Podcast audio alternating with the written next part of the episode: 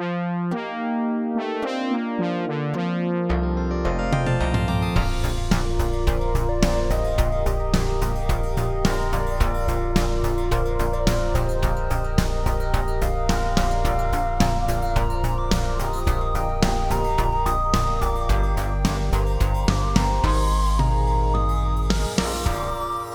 friends and neighbors. This is Last Minute Politics. My name is Pepper Coyote, and I am being joined today by a special, another guest host. This is Beatrice Poundwell. Please say hi, Beat. Hello. Hello. Thanks for having me. Are we allowed to talk about? I don't know, like what. Should we discuss our like how we know each other, our origin story, or should we just leave it I'm, entirely? g- I'm gonna let you lead on that. I'll, I'll wh- whatever you want to do. I'll let you lead on that. I'm totally fine. Well, I'm originally from Pennsylvania, and I speak to very, very few people who are from my like high school and elementary schools. Not because I just hate everyone in Pennsylvania necessarily. I just went to extremely small schools, so like the sample size is is is very small. I don't really know what's happening with it. I feel like half of the people I went to school with are dead. I went to a very poor area high school. I have Yeah, no I, idea. f- I feel the same way. Yeah. I don't know what happened to these people. But B over here, we've been in a little uh, some contact. Like we, it's not like we had continuous contact since, but over and over again throughout our adult lives, we've kind of like bopped into each other. Yeah. and it's been great. Yeah. No, I've I've been following you, Pepper. I uh, it's I've always have been followed your social and stuff, and it's it's weird. It's uh, My illustrious music yeah. career. It's it's very weird. It's it's entertaining. You know. yeah, you're seeing where show business lies in 2020. Exactly. You follow people you went to high school with on Facebook and social, and you continue following the ones that are interesting. the ones, yeah, I know what you mean. Freaking, uh, see, now I'm about to be like, oh yeah, I remember this person from college. I'm like, no, so we didn't get that far. B doesn't know anybody from my college. No, I sure don't. I have my own people from college. You're the only person left with positive feelings of me before age 19. okay, Not so exclusively actually, positive, but sure. well, yeah, but you have some. you are the exclusive part. The feelings are not exclusively positive. Gotcha, yeah. So the uh, this is a story I've, I tell I've told a few times, and you're one of the like two people who were there to witness it. I don't even know if you remember it.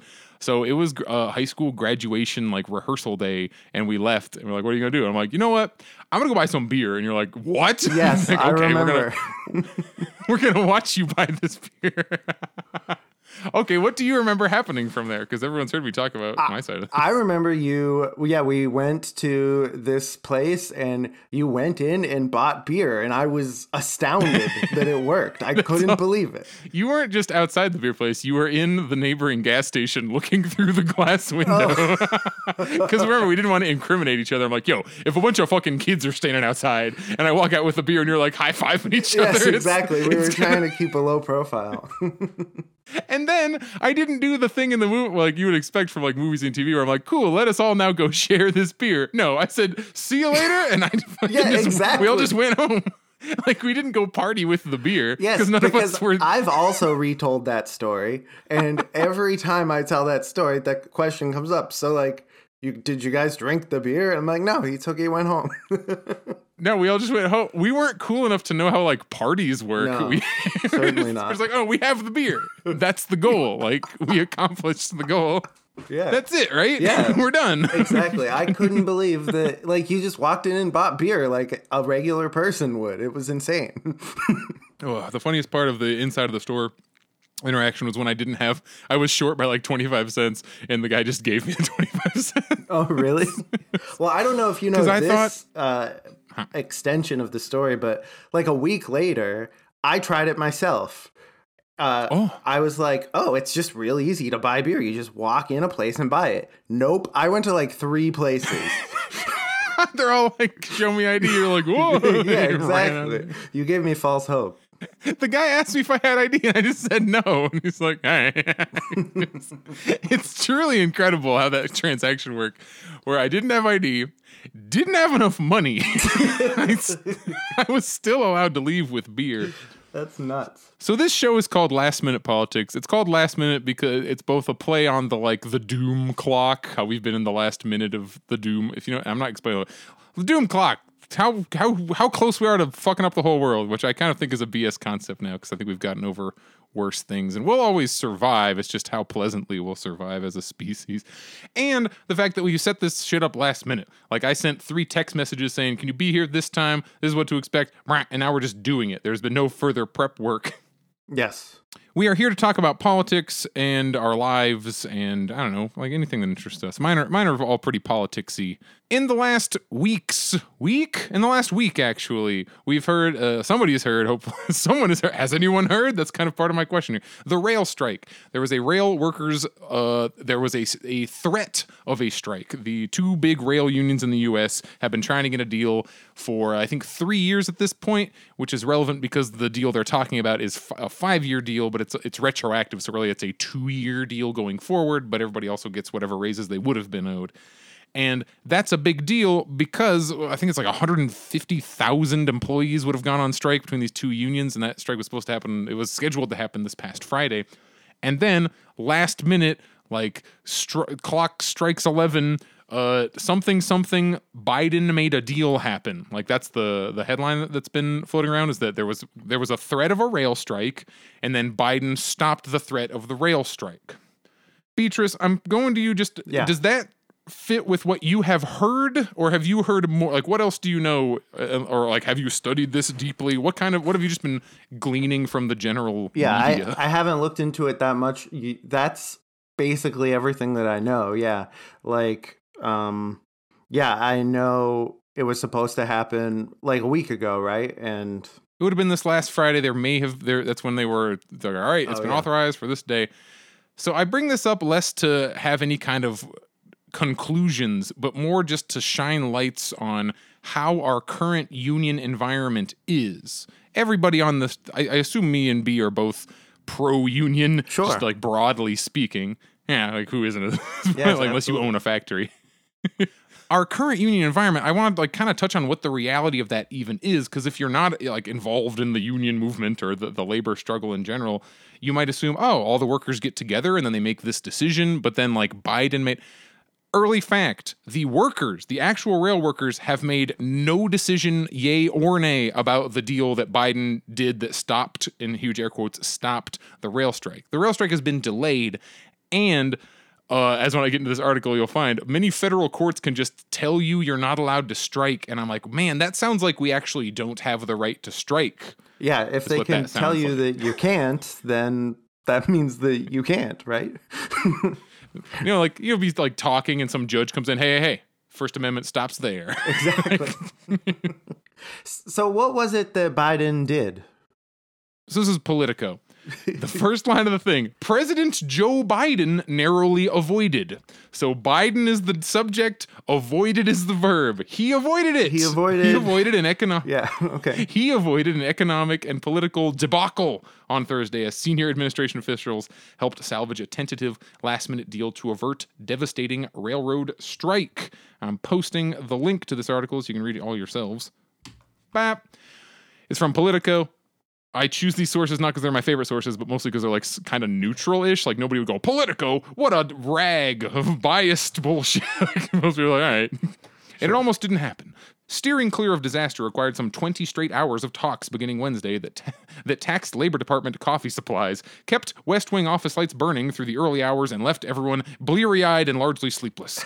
Holy shit, imagine if they couldn't get a union contract for three years, how sleepless and bleary eyed they would be. Uh, it sounds like agreement- the West Wing. It sounds like something from the stage directions of the uh, West Wing script. It's like September, 3 a.m. yeah, Office exactly. lights burning through the early hours. Everyone is bleary eyed and sleepless. yeah, this this writer's getting excited. the agreement, oh, they're jerking off to the fact that Biden, I guess, did something. The agreement, still subject to union members' approval. So nothing has happened. Biden said, How about we do this? That's what we are at. And that's Biden narrowly avoided an economic and political debacle. Yeah, that's a 900 word article on Politico. Yeah. Yeah, I'm not going through the whole thing. no, no. The, the agreement, I still know. I'm subject to saying it's union approval. newsworthy enough for that. Apparently. Right. the agreement seemed all but dead late into the night as talks led by Senator, uh, sorry, by Labor Secretary Marty Walsh dragged on with all sides in the year long, years long dispute frustrated and exhausted.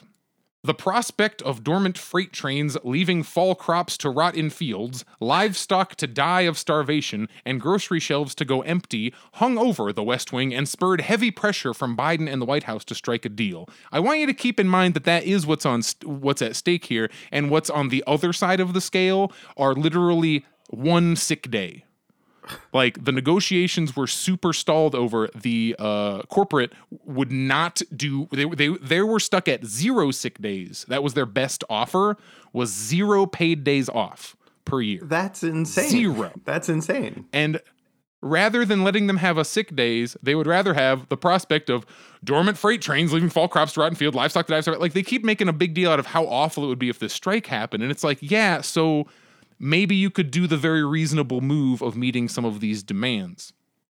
A rail strike affecting 40% of the nation's uh, freight traffic at a cost of $2 billion a day could have severely damaged an economy already suffering from supply chain snarls, the highest inflation in four decades, and a Federal Reserve pumping hard on the brakes to bring prices down. I'm not hoping that we will have economic devastation caused by a strike, but it is super clear by these last two paragraphs just how much leverage rail workers have right now. And I think to squander that leverage on, oh, do you want to know how many sick days Biden got him? Do you want to throw out a guess? One. Zero, but they get one PTO flex day that they can take unpaid. Uh, it, yeah. So it's just all about keeping the status quo. You know, keeping the rail workers the so that they need these people above them to uh, tell them they're allowed to eat and sleep in their house and stuff. Like, B, what do you think about the phrase controlled opposition? yes, I think that is what we're seeing here for sure. I think it's never been as blatant as it is with Biden, uh, because he, especially lately, since he's been like badass Biden. Uh, it's, been, it's like so obvious. He's Dark Brandon. Dark Brandon has risen. He's doing the red speeches. Yes, it's like so obvious what he's trying to do, and maybe it's just because I'm more plugged in than I ever was. But I feel like it's never been that obvious. It's always been controlled, or yeah, controlled opposition. But the fact this getting marketed as a victory before any actual worker has even put eyes on it. They haven't even seen it, let alone voted yay or nay. So we're talking about this great victory when what they have done is present, what in my opinion, a pretty shitty deal that does not meet all the workers' demands. Remember the Kellogg's strike that ended in quote victory, yes. but did not meet the core demands of the Kellogg's workers, which was to eliminate a two-tier pay system that makes some of them the workers that get benefits and some of them the workers that don't, like you know every fucking job in America does. Yeah. That was the big complaint. And then, oh, it's cool. You can go and buy Kellogg's products again or whatever. The strike ended in victory. A deal happened. And it's like, well, I've seen deals. I signed a lease. Doesn't make it a great lease. Exactly. What's in the deal? over and like that's I guess the biggest point of me bringing this up. Whenever you hear about this shit, try and actually read what the deal is because they're going to run around and say a deal was made and that's good. Biden made a deal. It's like some deals suck. Yes, yeah. Well, most deals suck. I would argue. This is a quote from Walsh, the labor secretary. It's like, holy Christ, the magnitude of what would have happened. we'll never fully understand. Thank God. Like that's a quote. I didn't add anything to that. That's insane. It's like he like, he oh, literally didn't do Christ. anything, and the people who it's affecting haven't even weighed in on it yet. They could have destroyed the U.S. economy, but wouldn't it have been easy? Like, why can't we talk about the three years of negotiations that lead up to this? Because it's not like they woke up on fucking Thursday and said, if we don't get 900 sick days a year, we're going on strike tomorrow. Yeah. Federal judges have blocked strikes over from the by these same unions for the same reasons in the past already. So they've been trying to strike for years and they just aren't permitted to. And now they're about to strike again. And the president steps in and says, You're not allowed to strike because I made you a deal and the president himself didn't even make the. Right. Yeah, I got to. I'm rolling down to the the union guy has like uh has a quote here. You're kind of overemphasizing that call. is the quote from Biden. Pierce said, we're talking to Pierce. He's one of the, Ferguson and Pierce are the two union reps we got here. Pierce said in response to repeated questioning about how it shifted conversations. You know, they're talking to him like, yeah, but how did Biden move the, how did he move the needle here? What did Biden do to help? Yeah. It was special to us because it meant he was paying attention, but it was one of many we got. like, because it meant he was paying attention. I would hope he'd be paying attention. Because yeah, you know these these union dudes. Who, not saying that they're automatically amazing, fantastic people, but the union and their reps have been trying to do this for three years, and they've been blocked by federal judges and all this. And you find out in this that the C they're like, oh, it's after they made some calls to the CEOs that things really got. I'm like, you're saying the fucking CEOs aren't even here? so they're doing this negotiating with who? There's like a lawyer they sent, I guess, and then you know the actual union reps, which they're probably lawyers too. Unions still get lawyers. I'm not saying lawyers are bad, but can you see how it's like the bosses don't even go to these meetings? Yeah, what what blows my mind is how small the the like yeah one sick day like how small the concessions are that they just refuse to make. And the only reason they got this unpaid sick day is because of the threat of a strike. I wish people would look at that 2 billion a day that you'd cost them and go hey everybody is a sick day that bad? Because me missing one day of pay is really not nearly as bad as i guess you missing 2 billion if we all go on this strike. You would hope yeah I don't know exactly how rich the rail companies are, but I can't imagine they can do too many two billion dollar days of uh, losses. And I want the rail workers to have sick days because they're, you know, traveling across the country with with their germs, you know? We, we all, they have to get those germs I don't want that uh, shit. to Kansas City safely. exactly. Captain, we lost half of the germs.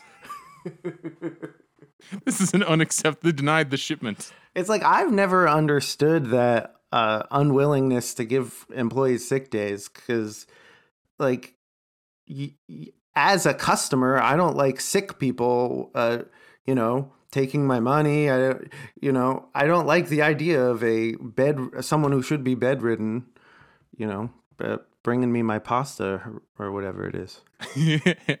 so reading the various Marxist theory I've been reading, I though uh, one way of phrasing labor disputes that I enjoy because it kind of takes all of the takes all the emotion out of it. I describe all of these things as raising the cost of labor for the companies because that's what it really is at the end of the day. You're not raising wages, you're raising the cost of labor. We talk about cost of labor, it's things like wages, sick days, all the various healthcare, you know, the whole package of what a company has to expend on an employee. Because that's how they look at it. They don't look at it about like, should they take a sick day and what that would do. No, they go, okay, that's one day of labor, which is equivalent to this much money times this many people, and then it goes on the spreadsheet. It's just cost of labor. And I like it because it's kind of a sterile term. Yeah. McDonald's needs to raise its cost of labor, which means higher pay for people. But it, it also encompasses everything, such as sick days, benefits uh, of other kinds, you know, anything the job might do. Were they providing food? Cool. Like paid lunch? Great. That's all just cost of labor. Yeah. The number is a little higher. And one of the only ways you can extract value as a capitalist is by pulling it out of labor, like human laborers. Machines only run at, once they're at top speed, that's it. You can't like threaten its family. That's right. but you can but you can with humans. You're like, motherfucker, you better get there and work. And they've whittled them down to already zero sick days. So like, if they have to give them one back, it's like, fuck. How can we squeeze more value out of these people? Exactly. Yeah, you, you can't take away the machine's Christmas bonus. It's not to care. You can't threaten that machine that you're to replace it with a different machine. We're to replace you with a foreign machine that will work in worse conditions. Uh, Have you guys talked about the, the plane of immigrants sent to Martha's Vineyard? we haven't talked about it all, but that'd be a fantastic topic for this show. Plane of they were sent to both Martha's. Is that the Massachusetts one or is that the California one? Because it was like one of each. The Massachusetts one. It it was That- okay. It was all I was hearing about like this week. It was DeSantis sent like a plane of uh I- illegal immigrants to Martha's Vineyard. As opposed to like the Greyhound bus method that we used to. Yeah, I suppose, yeah. It, it's just uh, the the place that he chose. I think was he's trying to make a point. we will truly pay for anything but people's basic needs in this country, won't we? Yeah, exactly. we'll buy you plane tickets as a stunt, but we won't like give you a fucking sandwich. Yeah, the the price of flying like there were like 50 or a, to 100 of them. Chartering the price of flying that many there, jet. like you could feed them. So, for assuming if you were telling somebody who has no idea what's going on, why would a governor want to be sending uh, p- a plane full of undocumented workers to another part of the country? Uh, so apparently it's um oh it's a sanctuary state I guess um Massachusetts so they have a policy in Florida I guess to send a certain amount of uh, undocumented people to these sanctuary uh, states and usually they don't fly plane loads of them to Martha's Vineyard though You know, okay. Let me. This isn't even me playing devil's advocate, Okay. but this is me saying. This is me saying, wow, all these fucking. I bet you all the fuckers who live in Martha's Vineyard would be like, we need to treat immigrants better. And that's like, holy shit, there's immigrants, get them out of here. well, yeah, that's what that's what DeSantis was hoping would happen. Yeah, but that's not and in what that happened. aspect, he's not entirely incorrect in that I know these people. I know capital L liberals who make six figures. Sure. And they're like, "Ah, we need to help the poor, struggling people. And then they see a struggling person. They're like, 911. Well, sure. There's a poor person. All right. So what happened? But well, I think they uh, did like uh, they a lot of them stayed at a nearby church, but like the community got together and helped them. But it was like fifty of them. But if it's a thousand of them, like I think it would like ruin the economy of Martha's Vineyard. That's the other part is like, are you telling me that that sending 50 Hispanic people is all it takes to destroy? No, no. Like, Yeah, it's a political stunt. It's it's a political stunt, like a month away from all that. That's all it is. There's like fucking Connecticut's right there. Like, if 60 more people who speak Spanish enter the country, we're gonna have to dissolve as a state. Like, it's really not that many people. No, Like, it really isn't. it, it really isn't. And I think uh, it's going to end up working out for them. It seems like for the for the immigrants, which in the end, I guess that's okay. My favorite tweet was it's favorite tweet makes it sound yeah. Favorite tweet for for for reasons was somebody was like so the rest of the thing is the rest of this politics season is going to be DeSantis doing a new stunt every week until uh, sometime in November Trump calls him Miss Florida and then all this shit just falls apart. And I'm like you're kind of right. That's probably what that's why they're trying to get him on espionage because they know if he runs again he will win. They have to make sure he can't run or he's gonna win. Uh, the Democrats I are like well, we already offered nothing, and they don't seem to like it. And the Republicans are like, we're being as evil as we can over here, but it's not in the way that people want. Like I don't know. People are digging Dark Brandon. I think. Dark Brandon. yeah, I don't like how many of my like capital D Democrat friends. It's revealed that they basically just want Trump, but with a Democrat in front of his Oh name, which is what I was saying for years.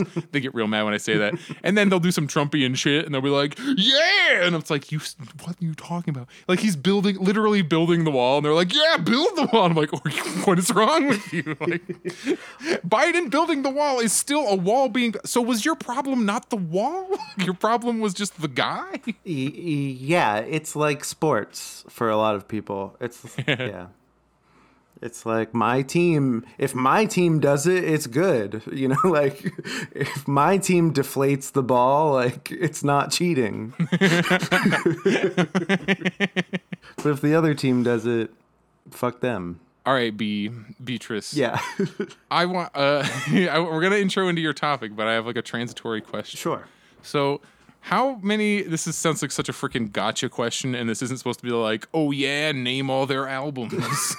Oh shit! I'm gonna lose my How ele- general election or whatever. Okay, go ahead. How? I've been spending the last like year, two years now. Yeah, yeah, about two years now, reading through like the classics of Marxism. So like Marx and Lenin. We were reading through Lenin's. What was it? Uh, highest stage of imper- uh, imperialism. The highest stage of capitalism is my the one I have like rung up for myself next. But we read The State and Revolution by Lenin. We read Socialism, Scientific and Utopian by Engels. Communist Manifesto, which now I no longer tell people to read first. I have a couple other ones. Oh, okay. Uh, we're going towards Soviet America by William Z. Foster. Like, how many have you read any or all of the ancient Jedi texts? I read the Communist Man- Manifesto, and I'm familiar generally with a lot of the those things you said. I didn't read them, but I'm familiar with a lot of the concepts. Uh, but the Communist Manifesto, that's the only one of the things that you said that I've read. If I say historical materialism, do you know what I'm talking like in the Marxian sense? Because that to me is really the only one that people have to have some kind of like. I can agree with anybody who is a materialist. I don't immediately know what that means. I could venture a guess, but uh, could you give me the the That's just the idea that through history, the historical part, like things are how, how they are now because things happened in the past and it kind of built up upon itself. Not because of like destiny or anything. Yeah. It's just where we are now is a result of what happened before. I my breath smells like beer because I just drank Bud Light. Absolutely. That's a material cause for why. It's not because, oh, you see, Pepper enjoys alcohol, so the demons have cursed his gums with the, the, the scent of like. Yes. And that's a really obvious one, but it starts to come into issues like like I don't know, like essentialism. Like, is are people good or bad? What is human nature? Why do certain people deserve power? Like, who should be in charge? Like, if you go through materialist answers to these things, uh, you're going to find a lot of agreement with me and with Marxists in general. And I would argue that it leads you farther and farther into socialism, communism, if you are if you look at things materially. Yeah, that makes a ton of sense. Yeah, no, I agree with all that. Well, great. I'm gonna when I throw that out, we'll, we can circle back to it.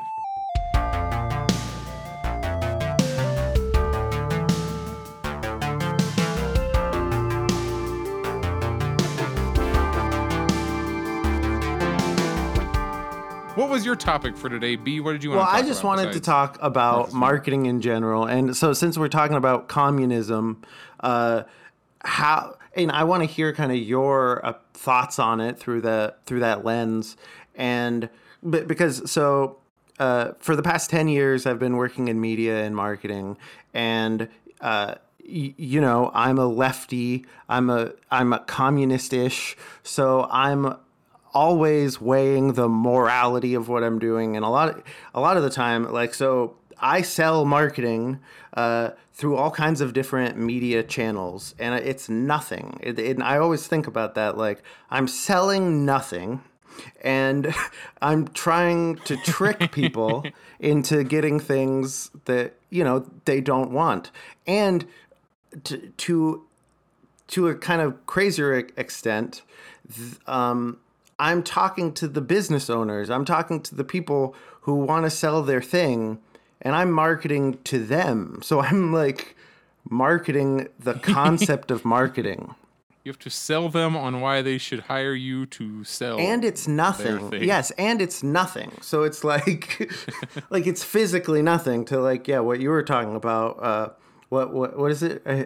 Historical material. material yes. You're talking about productive industry. Okay. It, Marx talks about the concept of productive labor and productive industry. And yeah, advertising is not a productive industry. I mean, neither is comp- composing music. Sure. Like, Well, no, I, w- I would like- argue that it's, that's more productive. it, there is a product at the end, but it's not a product that exists like that can be used to like I don't know feed. When they talk about productive industry, they mean uh, a, production of energy, Sure. uh, raw material construction. Like if you're building somebody a house, that's definitely like productive. means Well, if, if you're the person making the food in the back, productive. If you're the person out front trying to get them to buy the expensive food that you've made look fancy, it's not productive. You're you're basically mar- like a waiter is kind of one of the lowest levels of the marketing industry if you think about it. So yeah, what about like yeah, entertainment, uh, the m- m- music's, uh, you know, books, uh, movies, entertainment. Where does that fall? yeah, Marx would never say these things. By the way, something being unproductive doesn't mean it's like bad. Yeah, and no, needs no, to no. stop. it just those are those are the things. The productive industries are the ones that like advance your society. Sure. Getting to nuclear is like that's a that only happens because we've been working on energy. At the our productive forces have been gathering and growing and getting bigger. Uh, heck, factory farming. I don't think we should have to torture. We do- we not should have to. We don't have to torture animals to the degree that we do. But factory farming is the only way we have right now to get enough calories to feed everybody. So it's like unless we want a bunch of people to die, we kind of need it now because our productive forces, the like food, agriculture, uh, production, has gotten to that point. It's been built up by capitalism. Yeah. And in the manifesto, you'll hear Marx going on. He's like complimenting capitalism for a bit. He's like, capitalism with its building up of the forces has stripped everything, stripped all the bullshit away. Now everything's just about money, and we can stop pretending it's about God or demons or whatever. It's all right. I have this much money. You have this much money. It kicks down all down into a math problem.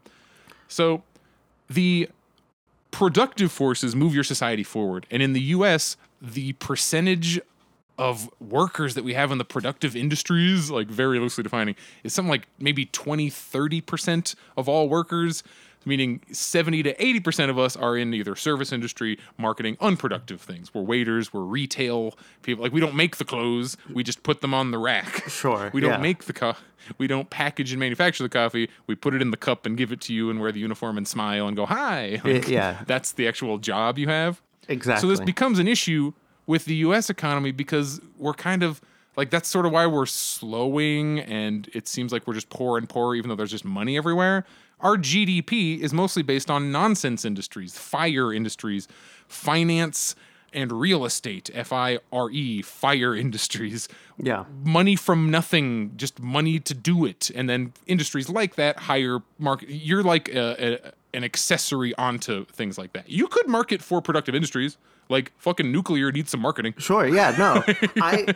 Yeah. Yeah. That's a good point. And and like one thing that's kind of always stood out to me since I've like been in marketing, I noticed the tricks and everything, and You can see another layer of the matrix. yeah, that's right. You can I can see another layer of the matrix and it makes me feel cynical and bad when it's done poorly. Like when I see I know several marketers who become communists because they just, yeah, they start seeing the world, or they already kind of thought away, Sure. and then they, that just like pushes them even farther. Yeah, exactly. but for whatever reason, like a bad commercial pisses me off than a good commercial, whereas a good commercial should piss me off more because it works better. It's tricking me, which is the it, it is tricking. It, because like trying to convince somebody to buy you know their Toyota at Joe's Toyota instead of you know Mike's Toyota uh, you have to trick them. There's really no good reason to pick one over the other. You have to trick them. Conveniently located. These meaningless phrases we invent to trick people. But when it's done well, it doesn't piss me off. you end up seeing a little bit more of how capitalism actually works. I'm a yeah, things said over and over. People, people who call themselves capitalists, usually they aren't actually capitalists. You have to have capital to be a capitalist. Exactly. If you like capitalism but don't own anything, you're not really a capitalist. You live within it, but you're a fucking you're a serf. You're you're a fucking worker. Exactly. Uh, and but the, the No, go ahead. who- people who are best at it are the ones who actually figure out how to freaking use it because most people don't know how it actually works. And if you're in marketing, you have to learn how it actually works or you will fail. yes. yeah. You know how much of it is phony. It's just kind of nonsense. Yes. It's it's pretty insane. The worst boss to have is a, a either former or studying communist because they're going to understand how all these shits work and be able to manipulate it like against you. Yes, I, I remember what I was going to say. I was going to talk about how um, commission is a part of what I do, which is like the most obvious. Like, I literally get 10% of my labor. like, it's never been more obvious. Like, with commission, it makes the whole thing, like, it structures it to whereas I'm 10% of the. Th- of my labor, which you know, it's not labor. Oh, that's definitely labor. It's just not. That's why they have the productive and unproductive labor. Sure. Because labor is labor. Like whether or not the thing actually does anything, you end up with these analogies with not that all unproductive labor is this, but like uh, mud pies becomes like a really famous out, like, example. It's like, well, what if I spent hundreds and hundreds of hours making mud pies? They have no utility, but but it's still labor, right? So I should still get paid for labor. And it's like, well, Yeah. But yeah, the fact that it is not, uh, we were talking about this before the show. The fact that it is not supply and demand that drive the economy, like we're told in second, third grade, and then they just kind of never think about it again. Yeah. Because from a young age, it's, oh, you know, our system is very fair. We have an open market and people compete on the market, and that makes the best things. If you have an idea of how to do that thing cheaper or better, do it. And then everyone will come to you because you have the cheapest and best product, Yeah. which completely ignores how like monopolization all that works. And it's like, no, people don't buy the cheapest and best No, product. basically never. They- Tell me about what marketing has to say about that. So yeah, it's all about again making them think that they want the product or uh, so so when I'm talking to like a potential client, they'll be like, you know, so I'm telling them why they should uh, advertise, why they should use marketing, um, and I have to say, so people don't know about your thing. We have to tell them about it, but also we have to trick them into thinking that they need it. We have to give them a good reason to think that they need this thing that clearly they don't need. And I'll, it's it the easiest example of it is hey, uh, my one of my clients will get a hold of me and be like, "We have too many X." Let's talk. Let's make, make that the point of our commercial because we have too many Please of them. pause. Don't lose your thought.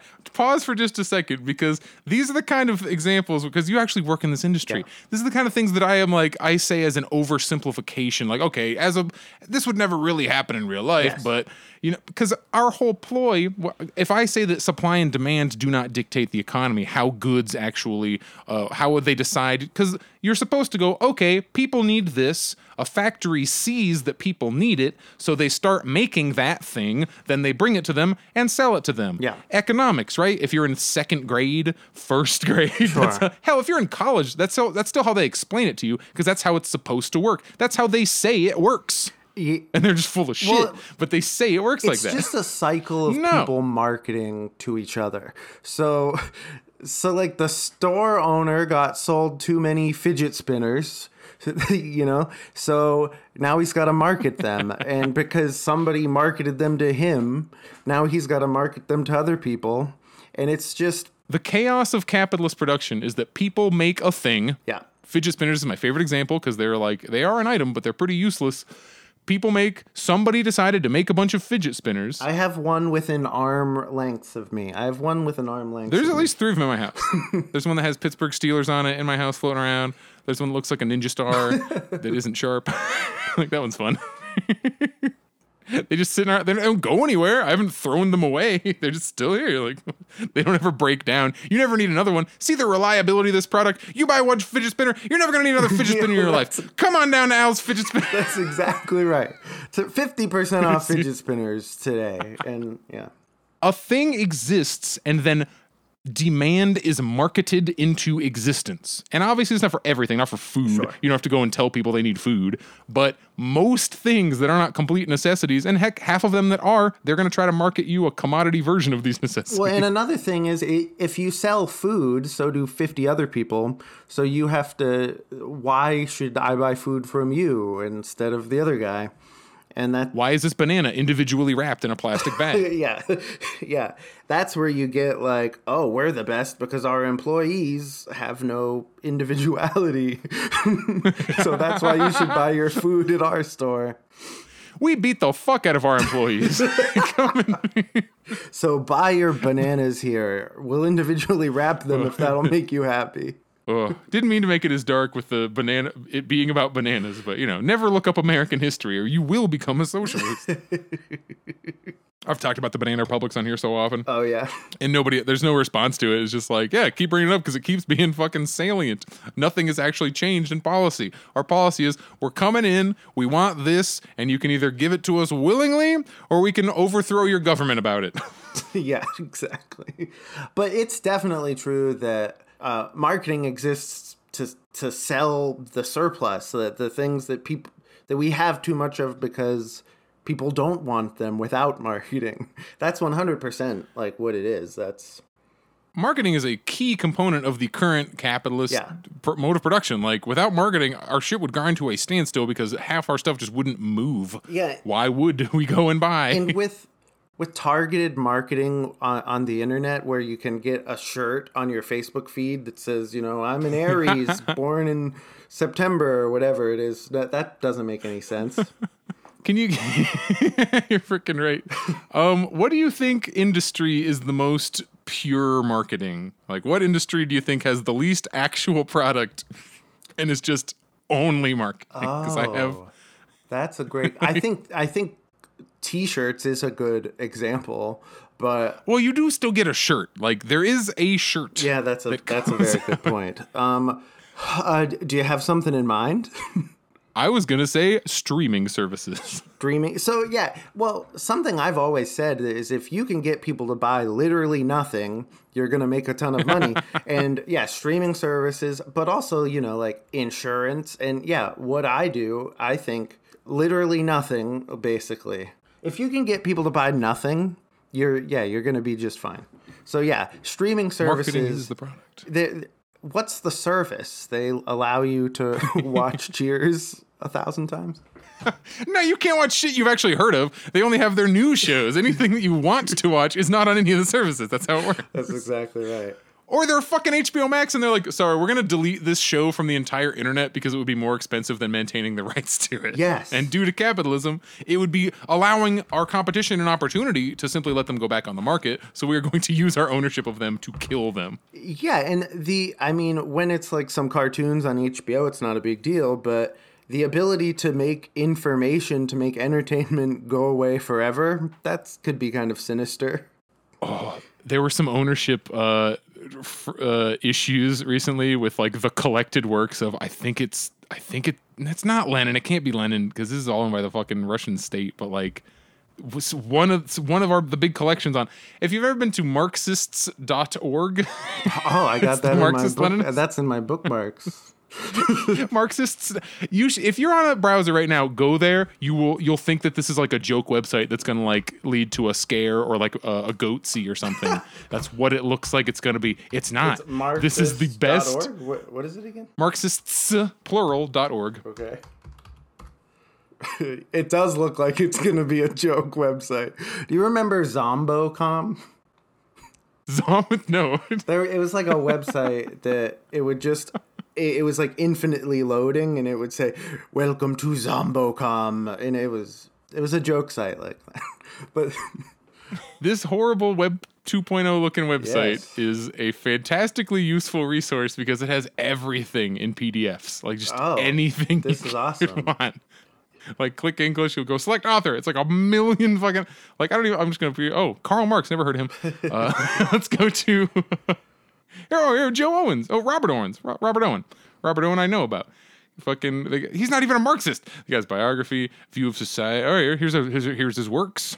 Observations on the effects of the manufacturing system. Yeah, in this is- 1817 pretty damn comprehensive. But it- go to any of the classics they're all there. Everything lenin did everything marx engels all of them that's awesome. great resource but there was It, recently look, it looks like the Wayback Machine. it does look like you're just in the wayback machine as a website there was some kind of re- like some estate that owned i think like engels collected works was in some kind of oh you can't so now the so like that website was gonna like have to pull these shitty pdf stuff That's insane. And these are people who've been dead for like almost 200 years. And it's, oh, sorry, the ownership rights may have gone to this person. I have the opposite complaint. I can't find any of these books because they don't print them anymore. Because why would you print this? You can't make any money off it. it's all public, it's all public domain. So you got to like stick a cover on it and write a preface, and then you can sell it. yeah. Uh, yeah, and when I listened to the Communist Man- Manifesto, it was an audiobook. Uh, and it wasn't a high quality audiobook. Like you could hear them turning the pages. it's just somebody on YouTube reading. Which, how do I get that job? I'm about to do that with some of these. I want to read books for a job.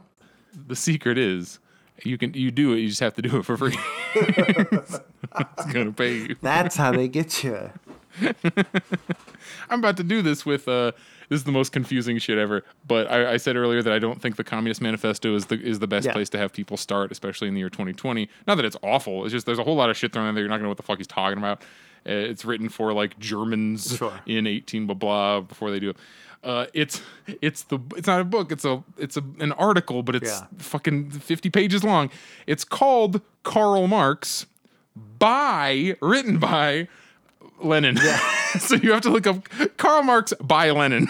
By It's Lenin. really hard to Google by Lenin. Some newspaper was like, "Hey, could you write like a summary or something about like what do you think Marx like Marx?" And he was like, "Sure. Here's a little biography of him. Here's the, all the like a rundown of the tenets of what he was talking about. Here's like my whole shtick I added on to the end. Here, he didn't even add anything. He just like interpreted it. Here's uh, how about revolutions. We just did one of those." And that's what I got a book published in. It's called Introduction to Marx, Engels, and Marxism. So it's that with some other freaking ones by international publishers.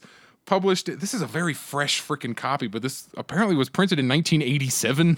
so I have no idea. Wow. Oh no, this printing 2016. All right. The fuck? It's really obnoxious trying to find these books. Anyway, this has been a, a little aside in uh, uh, why marketing does not happen for uh, Marxist Leninist classic, Yeah. classics because nobody can make any money off it. And also, it'd be so fucking stupid to try and make money off this. If anyone reads the books, they're going to stop paying. Yeah. these are books that teach you to effectively reject uh like the same kind of seeing the matrix thing that you've been going through in your your actual job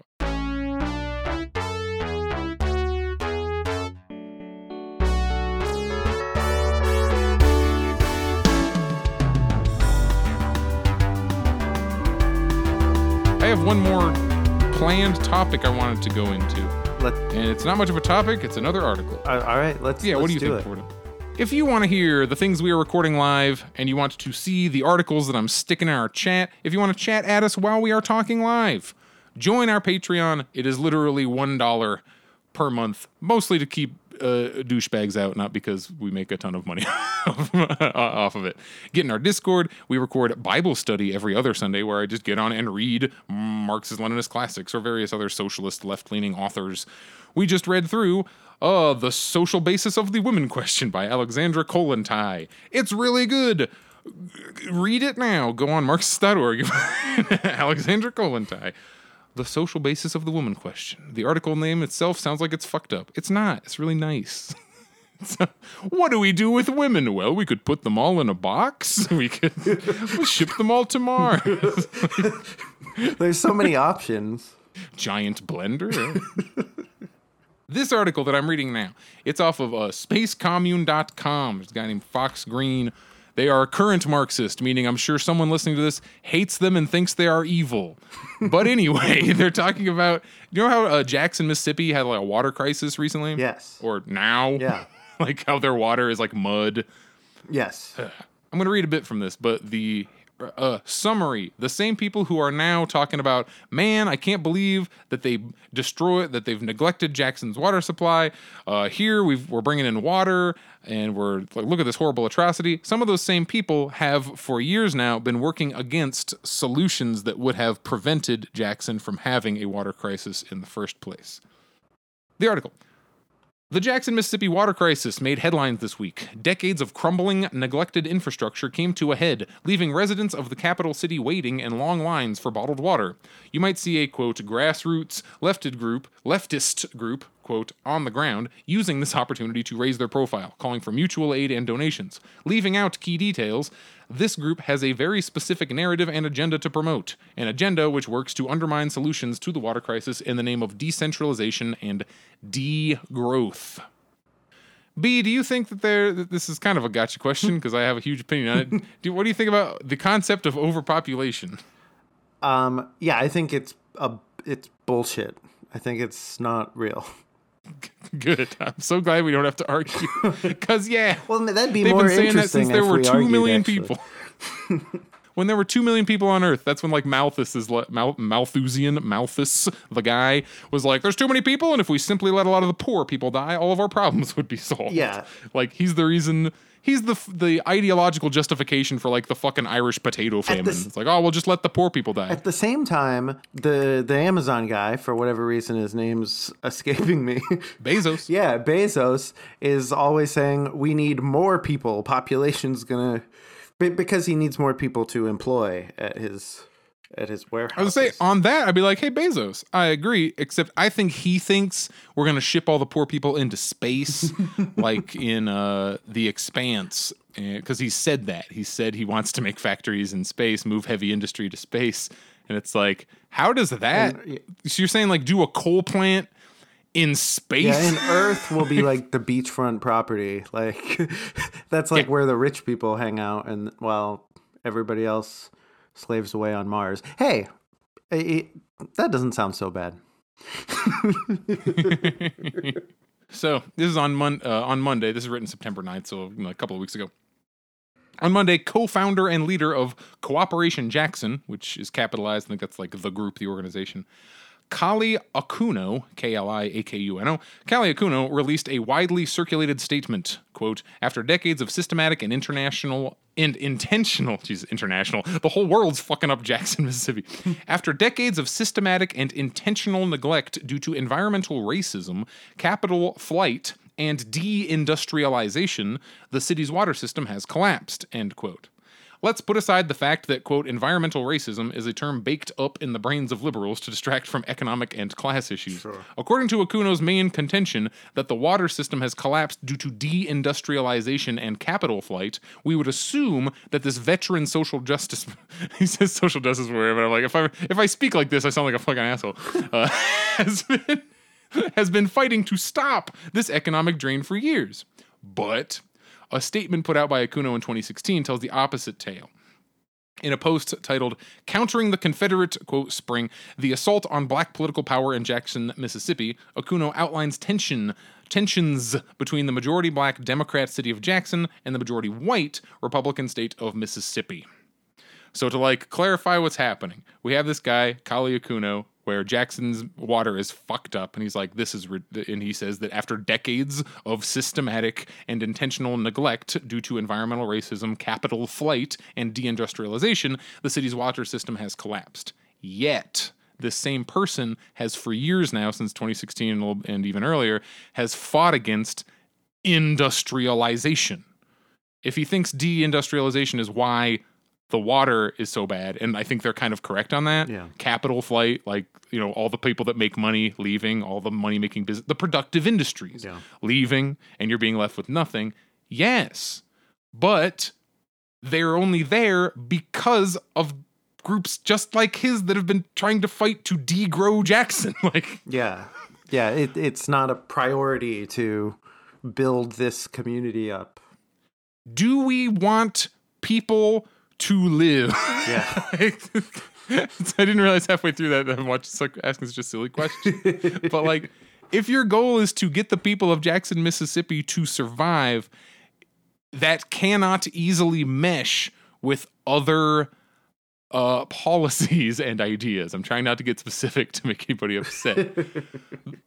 The creation of a regional back to the article. The creation of a regional water regional water treatment facility has been on the table for years, but Akuno is convinced that is a quote white settler Republican conspiracy to seize control of Jackson's municipal authority and economic viability, turning it into an quote extractive colony for the surrounding suburbs.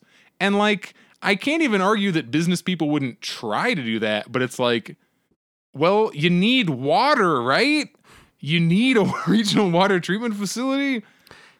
Yeah. It, it seems like you would want people to be alive so you can sell things to them. Yeah. right? Akuno's solution is quote boycott, divest, and sanction campaign to punish moneyed interests. There's a lot of quotes in these. Uh, in surrounding counties, rather than create a regional water system, pooling the resources and combining the economic density of the majority black city with the majority white suburbs, Akuno demands these regions remain separate, even if it means precarity of the water system for Jackson residents. So, like, the logic there is if you pooled the economic resources and what did he say? The, uh, oh yeah, economic density of the majority black city, so the poor people, with the majority white suburbs, the rich people, suddenly, if both of those groups have the same regional water treatment facility, do you see? I'm not.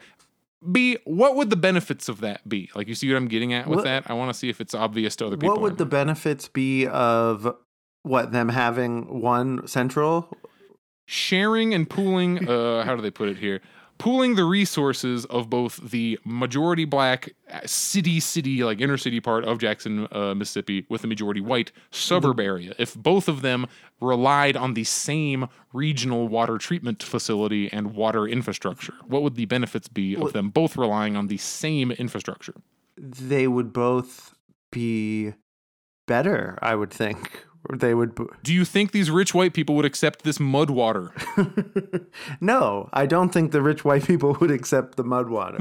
like Yeah, they would both in they would both improve uh, because they would have more funding and yeah, uh, because the rich white people wouldn't accept the mud water. And people would have to listen to them when they complained about it. That was that that's the thing. If you're poor, you your voice isn't as important as when you're rich. People won't listen to you because you don't have anything for them. you don't have leverage over Yeah. them. The, why if when Dave Chappelle stands up in his town meeting and says, "I will stop these economic development projects." Yeah, people listen Yes. because he can pull his because money you out. can actually if you do show that. up, if you show up, they don't give a fuck. exactly. unless you have some kind of collected pooled something. It's not that I just want everyone to have to share everything. That's like overly simplistic view of this, but if your infrastructure affects more people, it will improve just Yes. because more people don't just stand for things being awful. As I'm not going to say New York City has amazing public transit or amazing subway system, but it's got fucking something and it's because everybody has to use it. Yeah. In Phoenix, the only people who ever use public transit are people who are desperately broke or people who are just kind of forced into it because they have too many like DUIs or like don't have a car or whatever. So when you on it, of course it always sucks. It's always it's always everybody's last resort. Yeah. so you, you can see how it just drags the whole thing down. Not even talking about the the the management upper side of it, of how it's kind of like designed to fail and all this shit. Yes. So not that building a regional water treatment facility would be some magic silver bullet instant solution for Jackson, Mississippi, but it certainly is a step in the direction they should be taking, as opposed to trying to keep this whole like it appears like they're trying to do like a separate but equal fucking uh infrastructure grid. Yeah, that's what it sounds which like. ugh, I don't like that. Well, Sounds like a bad well, thing. because it's not equal. I mean, and it's, it's Exactly. clear You know it's not because it's muddy water that will give you disease. Akuno has laid the groundwork for the collapse of their water system by refusing to work with Republicans based on the idea that they are all racist white settlers. a counter as a counterbalance to the boycott, divest, and sanction initiative against the quote white settler Republican suburbs, Akuno proposes a "Buy Jackson!" all like exclamation like it's a slogan marketing. Yeah, Buy marketing. Jackson initiative, and that will solve the quote, re- problems. Buy Yeah, the gotta this market thing. this, this guy offers literally he offers marketing instead of building a fucking plant. That's ex- on one hand, the materialists you have build a fucking plant. On the other side, the metaphysicists say, "Oh, simply buy local." yes. It's like, and then what? The economy wizards will generate a water treatment plant. it's about placating people. That's all it is. Follow that idea. Like, Yeah, it's marketing. It's marketing about placating people. So uh, you just make up a slogan. Yeah, buy Jackson. Uh, I just make up any slogan, and people think you're doing something.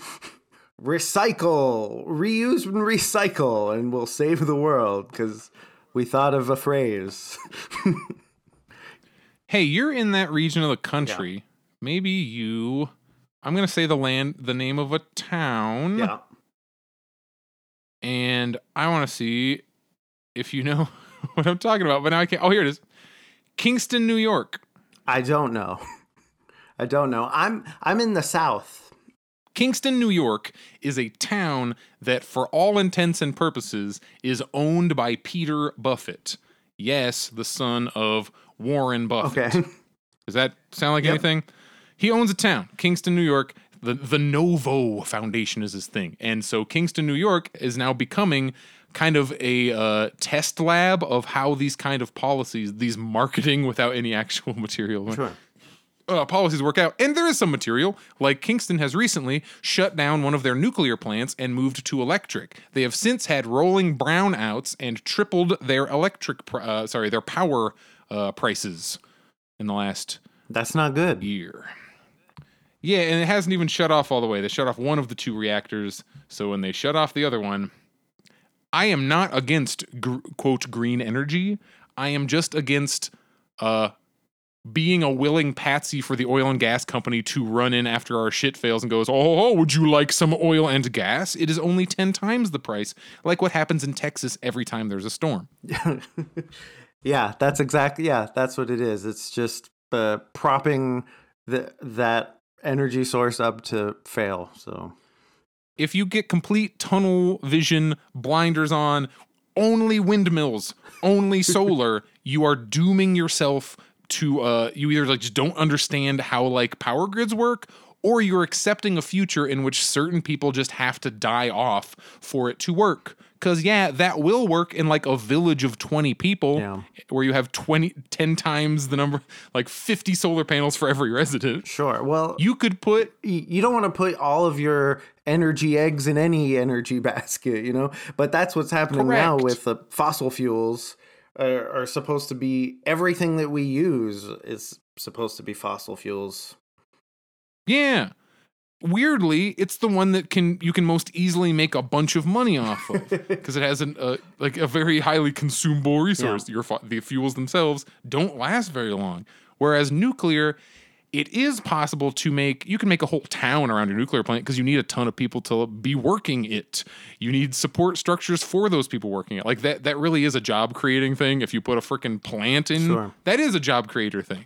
And yeah, they're probably not going to hire the engineers from the local town. Like, I'm not going to be full of myself, but a whole bunch of just regular, quote, unskilled labor is necessary for those plants. And if you look at plants where they are now, there's a ton of infrastructure and jobs necessary for it. And it doesn't consume that much actual material. You can't be a big bucks uranium dealer. I mean, it's certainly not free, but not in the same way you could run like a BP with, oh, we're just chunking out millions of tons of Yeah. uranium every day. Like, no, it's it's not happening. Uh, I, could you imagine a uranium spill in the Gulf of Mexico? That'd be a bummer. oh shit! Uranium's shooting out of the ocean floor. Can't stop it. Just a green glowing geyser. That would be unpleasant. But so, but even like solar is starting to take off because they found a way to sell it. Basically, They found a way to uh, get you into a tax. They find a way to get you to willingly put a tax lien on your home so you can get your quote free solar panels. It's I'm not getting into the whole thing. Don't take anybody's solar panels, people. It's never free. Yes. It's so they can put a tax lien on your home, and then you owe your house not to the bank to the federal government, and they're gonna fuck you up. Don't do Yep. it.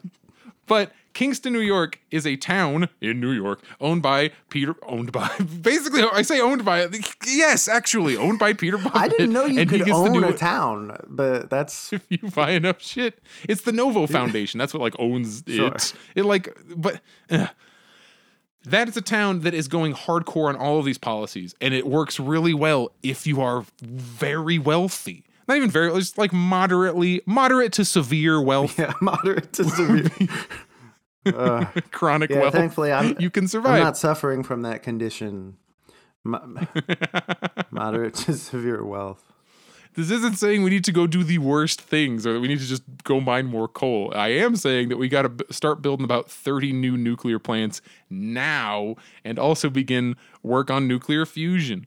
Build Fusion City in Kansas, power the entire fucking country. And if we actually collaborated with China and India and all these other people who we don't like, well, I guess we're fine with India, we might be able to get there. And that's what my like hopeful look forward is. Because if you don't have that, yeah, green energy, we have to reduce world population. And how do we decide who gets cold? Your hopeful look forward is that we will cooperate with China. Yes. Shut up. Yeah, no, that's that is definitely hopeful. It is very optimistic. Or oh, not because we like them. It's we're gonna we're we're only maybe a couple of decades away from we're like kind of forced to. Yeah, yeah, that's probably where. Yeah, something's gonna happen, and yeah, collaboration will become uh, inevitable. I I don't know if it's Once- a couple decades away. Maybe maybe more. It's one of those that where the Onion, the Onion like predi- predicted real life. The Onion had some article where it's like Xi Jinping uh, desperate to not do anything that might disrupt America's natural collapse. Yeah. and that's just a real interview thing that happened where he was just like, "Yo, I'm not trying to mess with America at all. They're they're doing fine. I don't want to. exactly. Yeah. I don't. I just don't touch it. I mean, freaking even the whole Taiwan situation. Like, we they told us it was going to be World War Three immediately. They're going to shoot Pelosi's plan. They're they're like, all right, we're gonna point. We're gonna here's all of our gigantic tanks and shit, but. We're not shooting anything down. we're, we're not taking this. We've seen what you do to countries. You try to goad people into shit, and and then you go and do a Yeah. you do an Operation Iraqi Freedom on them. Whatever, yo. Go ahead. Pelosi can take it. Come back in a month. and I mean, good because it meant there wasn't a war. So in that respect, fantastic, everybody. Yeah. no war with China yet. Yeah. that would be great. Uh, yeah. Um. What didn't they Oh, remake? it might be no war with China ever. But didn't they remake uh, Red Dawn and it was about China? Did they? I feel like they could. Because- like, is that like in development? No, right no, now? no, no. Red Josh Peck was in it. Are you serious? Yeah. Holy fuck! They made a 2012. Oh, but maybe it was. Tw- Was it Korea? Red Dawn 2012. Holy shit! The what's his name? Not even Josh. One of the one of the like hot boys. I don't know any celebrities' names. Josh Peck Let me, is let me read it. them. Starring. Yes, but above him is Chris Hemsworth. Oh, yes, That's what that I'm guy, yeah. thinking of. Chris Hemsworth. Josh Peck is the one I remember. There's not. There's another Josh. What other Josh? Think of another hot boy Josh from 2012. um, I can't. I can't think of one. Josh Hutcherson. I don't know who that is. Josh. What? Let me see. What, what, what was he most famous for? Oh, Hunger Games. He was the the guy in Hunger Games. I Oh, think. Well, that would have been before Hunger Games too. well, um, Oh man. No, uh, yeah, one year before, 2011. That was the Josh. Everyone had Hutcherson mania. yeah, but if there was a war with China, it would be exactly like the 2012 version of Red Dawn. Hey, this has been last minute politics. In my mind, I'm like, we're gonna do like a 45 minute episode. We're already 10 minutes over the hour. Um, I hope you enjoy what you've listened to today. I've had a really good time here talking with B. Uh, my name is Pepper Coyote. Hey B, is there anything that you want to plug, direct people to, yours or anyone else's? Uh, yeah, you can follow me on Twitter, uh, but I forget what my Twitter handle is, so I'm trying to find it. Wow, fucking H3 in chat is like, it has seemed like a It good time. I'm like, well, fucking, I hope you had a good time. too. My Twitter is just B Poundwell. If you can, I I- I don't tweet B often. Poundwell. Do it. Well, if you get a, if you get like dozen of followers from this appearance, then suddenly you'll have a great Oh reason yeah, to start oh tweeting. yeah, I'm excited. I can tweet the funny things that I think of, but I don't want to tweet. Uh, yeah, whatever. See, everyone's like, Pepper, you should make another account for your other opinions. I'm like, yeah, but then people will figure out what it is and it'll be way worse. then my opinions will be out there. Excellent point. All right. At the end of the show, we yell goodbye at the same time. Bye. Bye.